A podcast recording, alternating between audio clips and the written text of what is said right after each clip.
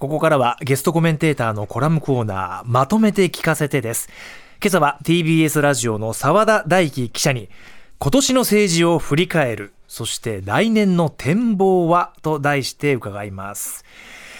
えー、澤田さん、はい、臨時国会がまあ始まってから、そしてまた終わってから、この年末にかけて慌ただしい感じになりましたね。そうですね。改めて今年の1年、政治のニュース、どんなことがあったのかを振り返っていきます。どんな1年でした、はい、まあ、もう結構忘れてることがたくさん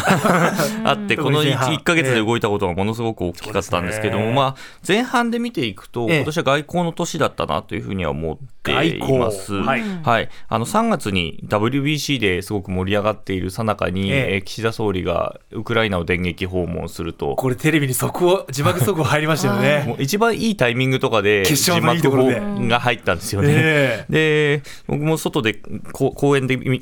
歓声を聞いて、あ岸田総理行ったことにこんなに歓声上がるんだと思ったら、ちょうど WBC をみんな 見てたっていうタイミングの、と重なってたんですけど、あのまあ、G7 の首脳としては本当に一番最後だったんですね、この間ずっと行こう行こうとはしてたんだけれども、まあ、警備の問題とかいろいろあって、行けなかったのが今ようやく行ったっていうことで、あの G7 の中では、まあ今年サミットの議長国でもあったっていうこともあって、はい、まあ、動かざるを得ないタイミングでちゃんと動けたということがあった、うん、でそれからまあ5月にはあの広島サミットが行われまして、うんね、バイデン大統領をはじめて、まあ、核保有国の首脳が広島に集ってで平和記念公園とか平和記念資料館を訪問したと、で献花したっていうことがまあ一つの大きな出来事かなというふうには思います。でそこには、はい、あのさっき電撃訪問したウクライナのゼレンスキー大統領が来たりとかっていうことで、うん、ちょっと平和とかそういうことについて考えなきゃいけないっていう機運っていうのは少し上がったと思うんですね。うん、ただそこでその核軍縮に関する広島ビジョンっていうのは発表できたんだけれども、はい、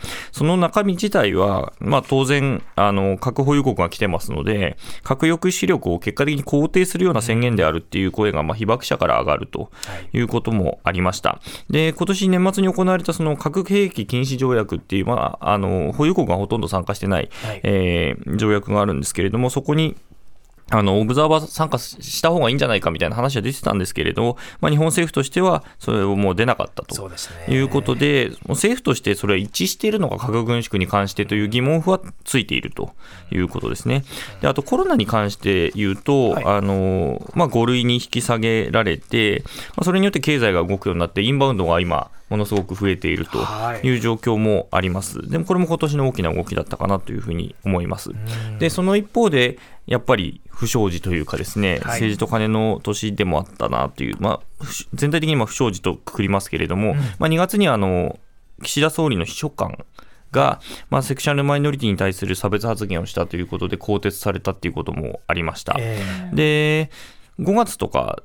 それでも5月とかですね、それから内閣改造の直前ぐらいまでは、秋にも解散するとか、春にも解散するとかっていう話があったんですよね。そのぐらいには、あの政権は安定してたはずなんですよ。はい、はずなんですけれど、改造が終わって副大臣と政務官が毎週毎週いなくなっていくっていうことがあって、はい、まあ、それにはさっき、えー、話した柿沢、えー、前法務副大臣とかも入ってるんですけれど、はい、それで政治にに対してっていうか、まあ、岸田さんに対しての、まあ、信頼が揺らいでいくというところが出てきて、はい、そしてまあこの安倍派のパーティーをめぐる、えー、問題というのが出てきて、完全に身動きが取れなくなったと。一気にガターンってきましたね。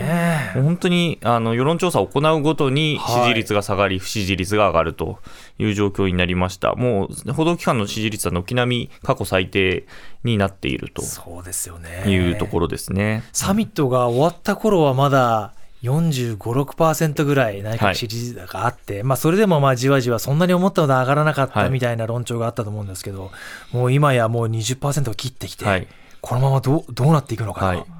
う感じですよね。そうですね。安倍政権以降はもうとにかく最低であるということですね。えー、麻生内閣とかに近づいている。麻生内閣っていうのは政権交代が起こったあたりなので、そうですよね。はい、という状況に今なっているということですね。はい。うん、まあ大きな流れ今ご説明いただきました。振り返りつつ、じゃあ来年ですね。まず岸田内閣このままどこまでどう進んでいくのか。そうなんですよね。安倍派と二階派に関する問題というのは年末年始返上でずっと続いていく、えー、つまりこれは途切れようがないんですね。今もう捜査が連日やってますので、えー、でそこに対してま岸田総理は自民党内の改革組織っていうのを立ち上げますよということを年末に幹部で話し合ったんですけども、今週。ただ何をやるのかっていうところが全く見えてこなくて、はい、これ自分たちを縛ることなので、はい、自分たちが縛ることを自分たちでできるのかっていう問題が問われて、ね、もう言っちゃいましたからね。はい、ねなのでどこまでやれんのっていうのを、かなり説得的なものを示さないと、えー、支持は回復しないですよね、はいうん、だけど、それをやりすぎると自分たちの体を縛ることになるので、それもそうすると今度は内側から刺されるということもあるということで、これはかなり難しい舵取りをしなきゃいけないということですね。まあで、まあ、リミットになってくるのは通常国会なんですけども、はい、えー、22日か26日かみたいな形で今、調整がされてい。ます、はい、で国会の審議の中では、この問題、一連の政治と金の問題を含めて問われていくということになると思うので、そこがまず一つポイントになってくるかなというふうに思います。はい、で予算審議を終えたタイミングで、えーまあ、アメリカに行くとかっていう話も出ていたりとかっていうところで、それが実はあのもう最後の手土産というかですね、あのもう、はい。になるんじゃないかという話ですよね。うん、あのもうこれでやめてくださいみたいな話なのかと。でそれを終えたところで解散するんじゃないかみたいな話もあるんですけど、えー、まあ、今の支持率からいくと相当厳しいですよね、ね、何かこう支持率が反転する兆しとか、何かきっかけみたいなものって、はい、岸田総理の中では何か思い描いたりっていうのはあるんですか？どうなんですかね、だから結局、その政治改革のところをどうにかけりをつけないと、支持率って多分回復しないと思うんですよね。しかも大きく変えないと。はい、っていうことになります。だからそのどのぐらいの本気度でやってくるかっていうところは、一つ、われわれが見なきゃいけないポイントになってくるかなと思います。で、来年、選挙イヤーでして、はい、アメリカ大統領選あります。そうですね。で、国内に目を向けると、まあ、都知事選とかもあったりすると。われわれが判断問われるタイミングが、えー、何度もあるし、えー、岸田さんだけでいうと自民党総裁選というものもあるんで、それこそ、あの岸田さんで戦えるのっていう話が、えー、自民党員の中から問われるということになると。思います。今もうすでに問われ始めている何か動きを感じたりしますか？うんでも今はなかなか難しいかなっていうところですよね、うん、下ろしてまで変えなきゃっていうタイミングではまだないかなまだない、はい、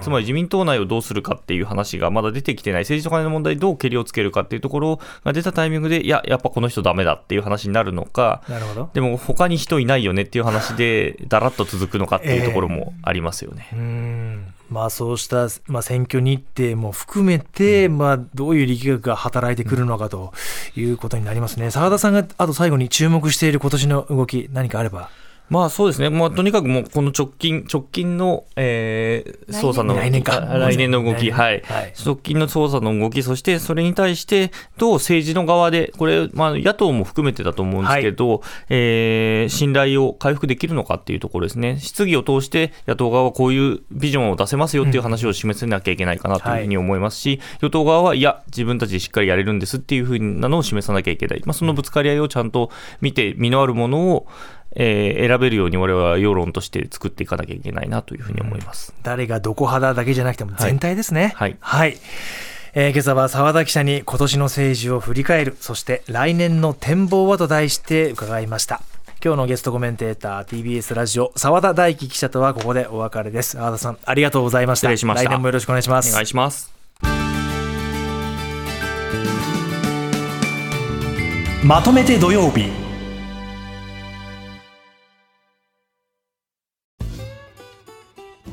毎週月曜から木曜朝8時30分からお送りしているパンサー向井のフラット向井さん不在の木曜日を担当するヤーレンズのデイジュンの之介とどうも落合博満です。違います奈良原正樹です各週木曜日はヤーレンズのフラット。